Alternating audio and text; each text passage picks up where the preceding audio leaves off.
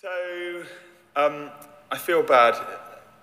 I'm referring to a mishap um, of Julie's, which Jonathan would know much more about um, because the two families holidayed together. But apparently, um, she went off on a run, and it was only supposed to be a short run. And um, she was expecting a turn and um, kept on running because the turn hadn't come, kept on running because the turn hadn't come, kept on running because the turn. In the end, she ended up running 14 miles, um, and they sent out a search party for her. but some of you, yeah, so I think this is more of a, a British male pride thing, um, but I'm sure some of you have, have gone out on a walk and you got lost. And you're like you're expecting to see a building or expecting to see the sea and you're like i should have seen the sea by now.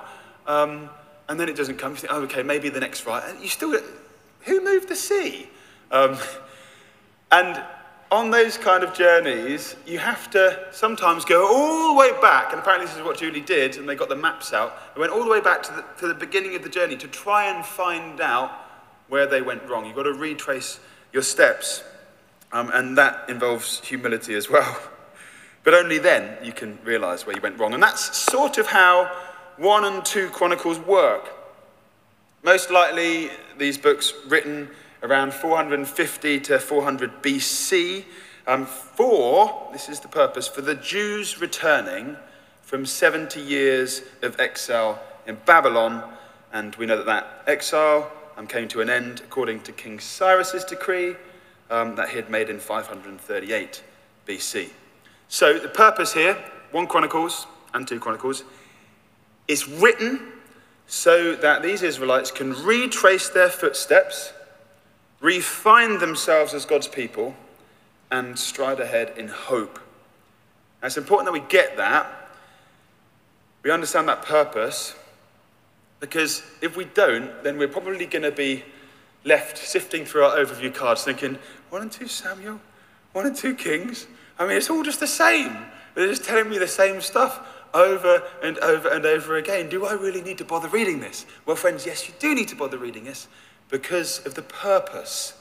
And I think the purpose is drawn out a little bit more by the fact that the chronicler, I'll call the person who wrote Chronicles the chronicler, is being really specific with material.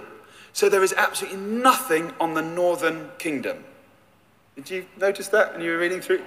Yeah, nothing on the northern kingdom. It only focuses on the southern kingdom of Judah. And that's quite a significant difference. Um, as an aside, just thinking about the four Gospels, uh, we know Matthew, Mark, and Luke, the synoptics, um, and indeed John, they sometimes refer to different events that not all of them record. And sometimes when recording the same event, they come at it from different angles. Now, we're left reading, we don't think, oh, I'm not going to trust this because it is different. Actually, we think, yes, God, thank you, praise you, because you've given me different camera angles of Jesus' life. That's how they work. And that's how 1 and 2 and 1 and 2 Kings and Chronicles work. Now, I say this because Unfortunately, many people misunderstand the Greek title for Chronicles. the Greek title for Chronicles is literally translated the Book of Omission. So skeptics hear that and then they question its historical reliability because the, the chronicler omits some of the, the details we might expect to find. We might expect, like, 1 and 2 Kings, um, to hear of some of David's blemishes. We might expect to read about his adultery with Bathsheba, but the chronicler doesn't even go there. And I think a lot of historians do this. We shouldn't question the book's historical reliability because the historian in this question has a bigger purpose. And as I've said, that bigger intention is that the returning exiles refine themselves as God's people, depending once again on his promises. I just want to give you another example of one of the omissions. And it's right there in the first verse, first chapter. So the book kicks off, doesn't it? List of names. And it starts Adam, Seth, Enosh. For those of you who know your Bible, you'll be thinking, okay, there's an omission there.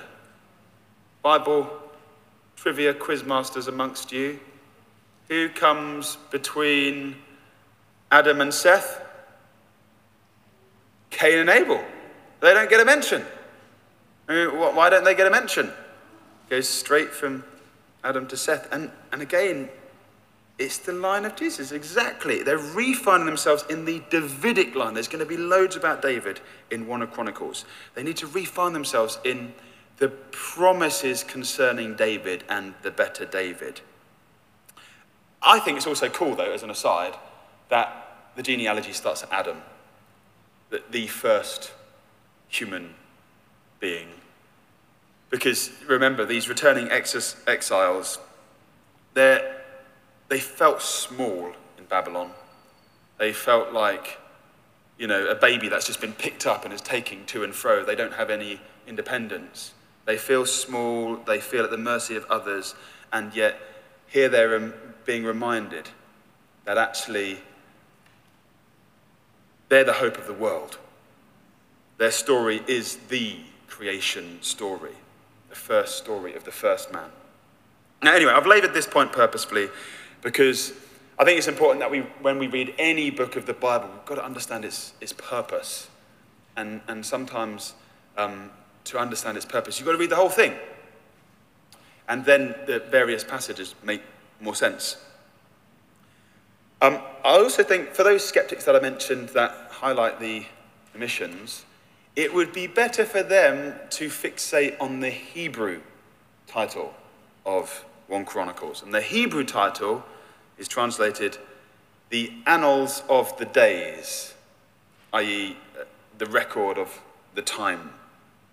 And there is no doubt that the historian responsible, by the way, in Jewish tradition, many thought that the chronicler was Ezra. Have you come across that before? Um, anyway, whoever it was, they have been very, very meticulous. We, we see throughout the book that they've um, consulted a huge amount of resources. It's trustworthy. Enough said.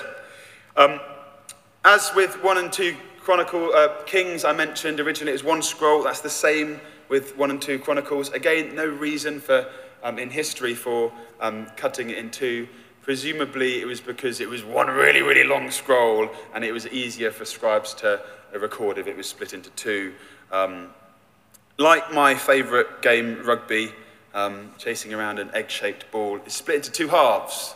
So you've got the first half, chapters 1 to 9, basically a long list of genealogies, the tribes of Israel, and then the second half, 10 to 29, focusing specifically on David's reign. And my intention this morning, I'm going to be fairly brief, but the second half, when it comes to 10 to 29, I'm just going to focus on one passage of, um, of, of, of 1 Chronicles and just tease out a few applications from that passage.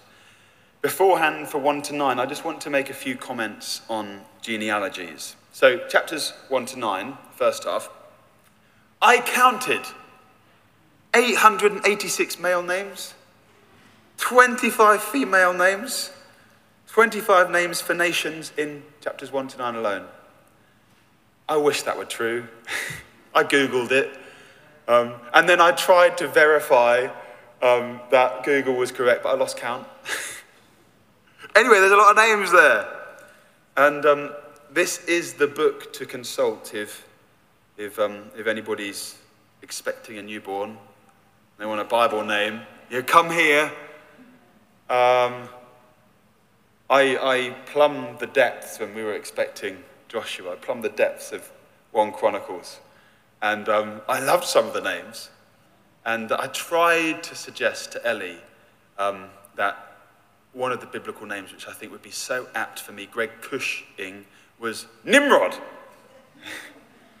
a la Genesis 10, Nimrod, the son of Cush, who became a mighty warrior in all the land. And I was like, yes, Ellie, this is, this is the name for our son. It's a strong name. Walk into school, um, they're doing the register. Charlie, yes, miss. Toby, yes, miss. Nimrod, yes. I'm here, miss. um, but then Ellie, she looked into the meaning of the name and she found that in the Hebrew it's translated rebellious. and so then we thought ahead to the teenage years. We were like, no way, it's not going to happen. But I remember reading her this uh, list, this genealogy in 1 Chronicles um, a few years ago. And she, she said to me, she responded, Greg, it, doesn't sound like you're speaking English. And I remember reflecting on that, and I thought, yeah, that's completely right. These are all very Jewish names. And again, just thinking what that would mean for the returning exiles. They've just been around uh, uh, uh, in a foreign land. Lots of other names that don't sound like home, and yet they're now coming back to home and they're reminded this, this is us. These are our names, these are our people. They're re establishing themselves with their broken Hebrew history. Second thing I think so wonderful about the biblical genealogies is that they show us God cares for the individual, knows us by name. And I think we just breeze over this fact so much. It's only when you watch films like Schindler's List and you, you, you remember just the, the, the trauma the Jews went through, just having a number tattooed on their arm or wherever it was. Known by number. That's not personal. God knows us by name. Remember Jesus when he's walking this earth? One day he's walking and he sees this short chap climb up a tree behind a crowd. He can't see Jesus, he just wants a glimpse of Jesus. And Jesus says, Zacchaeus, ah, I see you up there, fella. I'm coming to your house for dinner tonight. And you imagine how Zacchaeus feels. It's like, wow, this, he knows my name. It's all these people, much taller than me, who don't like me, who think that I'm a traitor, and yet he knows my name. And he wants to eat with me. Amazing. And then we think not only does he know our name, he knows how many hairs we each have on our head. Now, don't take this personally, Jonathan, but for some that's easier than others. But he knows how many hairs we have on our head. It's phenomenal. Absolutely phenomenal. He loves us so much. Um, again, reflecting on the genealogies, I, I don't know if you've ever had your name in a, in a paper, um, you know, a local advertiser, or even, you know, the Times or anything like that. Maybe, maybe some of you have. I, I um, used to have my name fairly frequently in the Buckingham Advertiser, simply because of rugby you know, from, they'd, they'd, and it wasn't because it was a high standard. I remember probably about the under sixes or the under sevens, um, there was a little kind of, almost like a headline on page 59 um, at the back, Cushing turns on the magic. And I was a six-year-old. And I remember I just left the, that advertiser open on the coffee table at home on that page and I think I might have even highlighted Cushing turns on them, just so that any passers-by would, would see it uh, unwittingly. Um, but I think sometimes when we read the genealogies, it's easy to think, oh, this doesn't apply to me. But then when we realize that actually it's about us, we're linked to that history. Each of us in this room linked to the history of the names in 1 Chronicles, then all of a sudden we want to read those names they, they become more enticing for us. Uh, we're told at the end of the Bible in Revelation that God has a big book. And again, it's a list of names, the book of life. And everybody who loves Jesus, who trusts Jesus, their name is written in that book. Books are precious to God, names are precious to Him. And that book reminds us of his faithfulness to his promises. Um, one final thing to say on the, the genealogy recorded here in 1 Chronicles is that it, it does have a specific focus. As we've already mentioned, it specifically focuses on the Davidic line, hence um, Seth and not Cain and Abel. And, and the chronicler, maybe Ezra, he does this in two ways. He focuses on the kingly line, Judah's lineage, and that's obvious because um, he focuses on King David. But then he also focuses on the priestly line, and that's Levi's lineage. And, um, and I guess he does that by focusing loads on the temp- temple. And obviously, the priests served at the temple. And he also shows that David is very Moses like. So that's his intention, to focus on the Davidic line. Think king, think temple, both very important for the returning exiles. They're returning. When they've been in exile, they've been thinking, you know, has God forgotten about us? Um, what now? And then they return, and perhaps when 1 Chronicles has been written, the temple's already been rebuilt, and they're thinking to themselves, man, the stories that we heard of the former temple was, we thought it would be much more amazing. And there's almost like a, a sense of unfulfilled potential, a little bit of bitterness. And the chronicler, as I said, he knows all about David's many flaws, but he doesn't mention any of them because he's trying to fill these returning exiles with hope. He's saying, they don't have a king at, at the moment when they return, but he says there's going to be a better king, one like David, but better. And he says there's going to be a better temple, one like the temple you see in front of you, but even better. And again, their promise is still for us, friends. Okay, we know about the better king.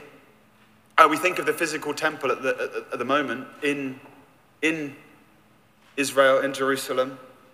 And oh man, Israel's been on our hearts, hasn't it? The conflict over there. We're, we're praying for peace. But thinking specifically about the temple, Christians don't even have access to the temple. It's an Islamic um, spot now. We don't have access.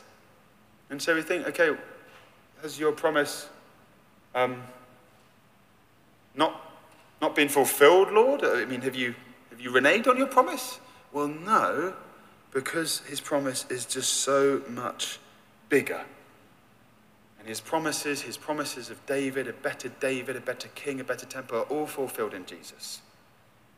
You know, just before he dies, what does he say? He says, Destroy this temple and I'll rebuild it in three days. And we know he's not talking about the physical temple, he's talking about his body, that's the temple. And then the New Testament furthers that theme, and the New Testament calls us, the church, the temple. Individually, we're temples of the Holy Spirit, as a church, we're a temple of the Holy Spirit. And you know the beautiful thing about temples, certainly in the time Jesus is speak, speaking, not made of brick. brick. Bricks are all uniform, they all look the same. They're made of stone, and stones are all different. We're each different. And yet, brought together, we build something quite beautiful. And we've all got our own quirks and foibles. We're stones. But God is trying to wedge us in together. He doesn't call us as lone rangers. And so I guess we need to be thinking about ways we're still making church about us. I need to do that. Because, friends, church, God's temple, is so much more than just about little old me. It's about us together, and collectively, we are so strong. Your business is my business, my business is, is your business. Uh, so that's the temple, but then also we know, don't we, that Jesus is the everlasting King. He's riding on a donkey, a colt of a donkey, into Jerusalem, people laying down their cloaks, palm leaves, shouting, Hosanna to the Son of David. We know one day he's going to return on the clouds of heaven. Only the everlasting King can do that. Now, surely that should bolster our trust in the biblical promises. Just wonder what promise you need to hold on to today from God's word. Maybe it's that you need to remember Romans 8:28 that he's working through all things for your good. Whatever that looks like, you're going through a rough patch right now. You just need to remind yourself of that. Or maybe you feel attacked by Satan at present. And you need to remember Revelation 20, verse 10, that Jesus has defeated Satan. Fulfillment in the past helps us to trust for the future. Um, he fulfills the office of king, he fulfills the office of priest, and I should say, he also fulfills the office of prophet. Prophet, priest, and king, we sing, don't we, in that wonderful Newton classic. How sweet the name of Jesus sounds my prophet, priest, and king. Amen? So, as I draw to a close, I mentioned that I was going to read one, one passage. Um, it comes from chapter 29. Um, I'm going to read verses 10 to 19, and for a minute or two minutes afterwards, just pull out a few things for us to think about. And this is King David's closing speech. Um, this, we pick up these words shortly after David has made extremely extravagant personal donations to the future work on the temple of God. And then we read these words. Uh, so, chapter 29, verse 10. I think I'm reading the English Standard Version, so it might be different to the NIV. Anyway, therefore David blessed the Lord in the presence of all the assembly. And David said, Blessed are you, O Lord the God of Israel our Father, forever and ever. Yours, O Lord, is the greatness and the power and the glory and the victory and the majesty. For all that is in the heavens and in the earth is yours. Yours is the kingdom, O Lord, and you are exalted as head above all. Both riches and honor come from you, and you rule over all. In your hand are power and might, and in your hand it is to make great and to give strength to all. And now we thank you, our God, and praise your glorious name. Then David says, But who am I? And what is my people that we should be able thus to offer willingly? For all things come from you, and of your own have we given. For we are strangers before you and sojourners, as all our fathers were. Our days on the earth are like a shadow, there's no abiding. O Lord our God, all this abundance that we've provided for building you a house for your holy name comes from your hand and is all your own. I know, my God, that you test the heart and have pleasure in uprightness. In the uprightness of my heart, I have freely offered all these things, and now I've seen your people who are present here offering freely and joyously to you. O Lord, the God of Abraham, Isaac, and Israel, our fathers, keep forever such purposes and thoughts in the hearts of your people, and direct their hearts towards you. Grant to Solomon, my son, a whole heart that he may keep your commandments, your testimonies, your statutes, performing all, and that he may build the palace for which I have made provision. A few words from David. As I say, the chronicler builds up David as the one who brings hope. And I think there's just a few things we can learn from this final speech of his. Uh, firstly, God alone deserves praise. He, he says, verse 13, Now we thank you, our God. Praise your glorious name. Is what we've been doing this morning. I love the Tuesday service because I feel privileged to be in your presence. We come and we just praise, and I hear this praise just come up from your, the deepest parts of your hearts. It's, it's a true privilege for me. And in a society where we constantly talk about our rights, have you found that? outside church walls. It's your right for this. It's your right for that. It's your... And with that narrative, we can become really self obsessed. And actually, we come back to church and remember actually, this world isn't all about me, it's all about Him. And the beauty that is our God is that He loves us and He creates purpose and meaning and wants to lift us up to be with Him. Begin with praise. Uh, secondly, humility. I'm really struck that this King David, verse 16, says, But who am I? And I wonder when you heard that read just now, what voice you gave to David. Because it's definitely not a, you know who I am?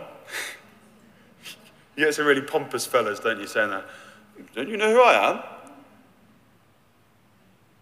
He's not like that. I mean, David, although the chroniclers doesn't mention it, it, it's, but who am I, Lord? You know who I am. I'm, I'm that fickle guy that gave in to my own dirty desires and, and did that horrible thing with Bathsheba and then just even more just, just sick. I, I covered up that with a murder of the person she loved the most.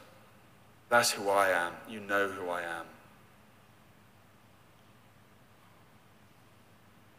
Why are you blessing me?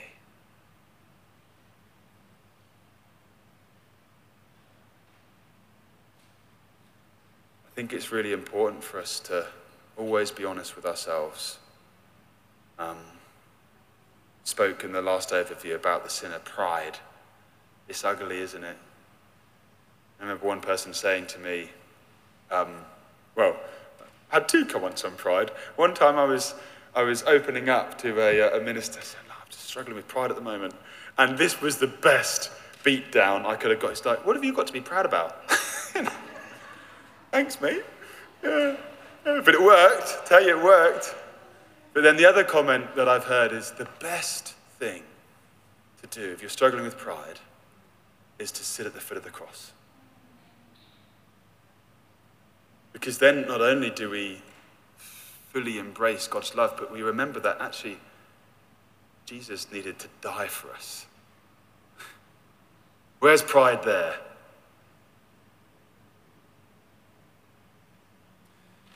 So, God alone deserves praise, uh, the note of humility. And then, uh, thirdly, I think from this speech, you get the sense that everything we have is on loan by God. I was really struck, um, David saying, All this abundance, you know, we've, we've, we've built this, built it for you, but it, it came from you in the first place. Like, it's yours. And I'm struck when Jesus says, Give to Caesar what Caesar's, give to God's what God's. What's God's everything?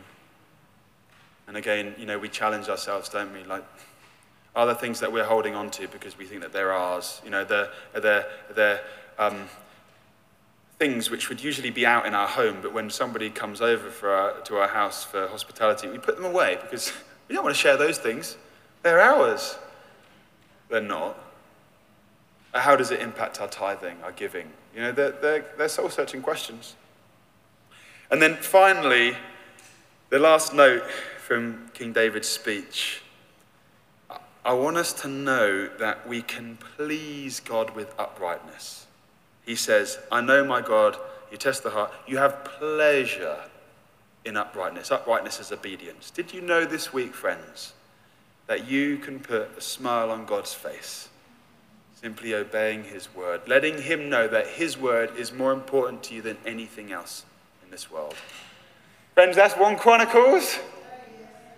I hope you've enjoyed it. I hope it has fueled your excitement to read it. Next week, we'll be looking at 2 Chronicles. Shall I close with a prayer? Father God, praise you for this book. Thank you for the, the hope that it, it, it teases out for returning exiles. And we know that we too are on a journey. You've called us on this journey to as it's put in Pilgrim's Progress, the celestial city. We're journeying with you to you. And we pray that, that the promises mentioned in this book, we would feed off all the more, that we're headed towards a better temple. We're headed towards the eternal King. We're headed towards the, the fully fulfilled prophet, where all of the previous prophetic voices are fulfilled. We thank you that that is our hope. You alone deserve our praise. Amen.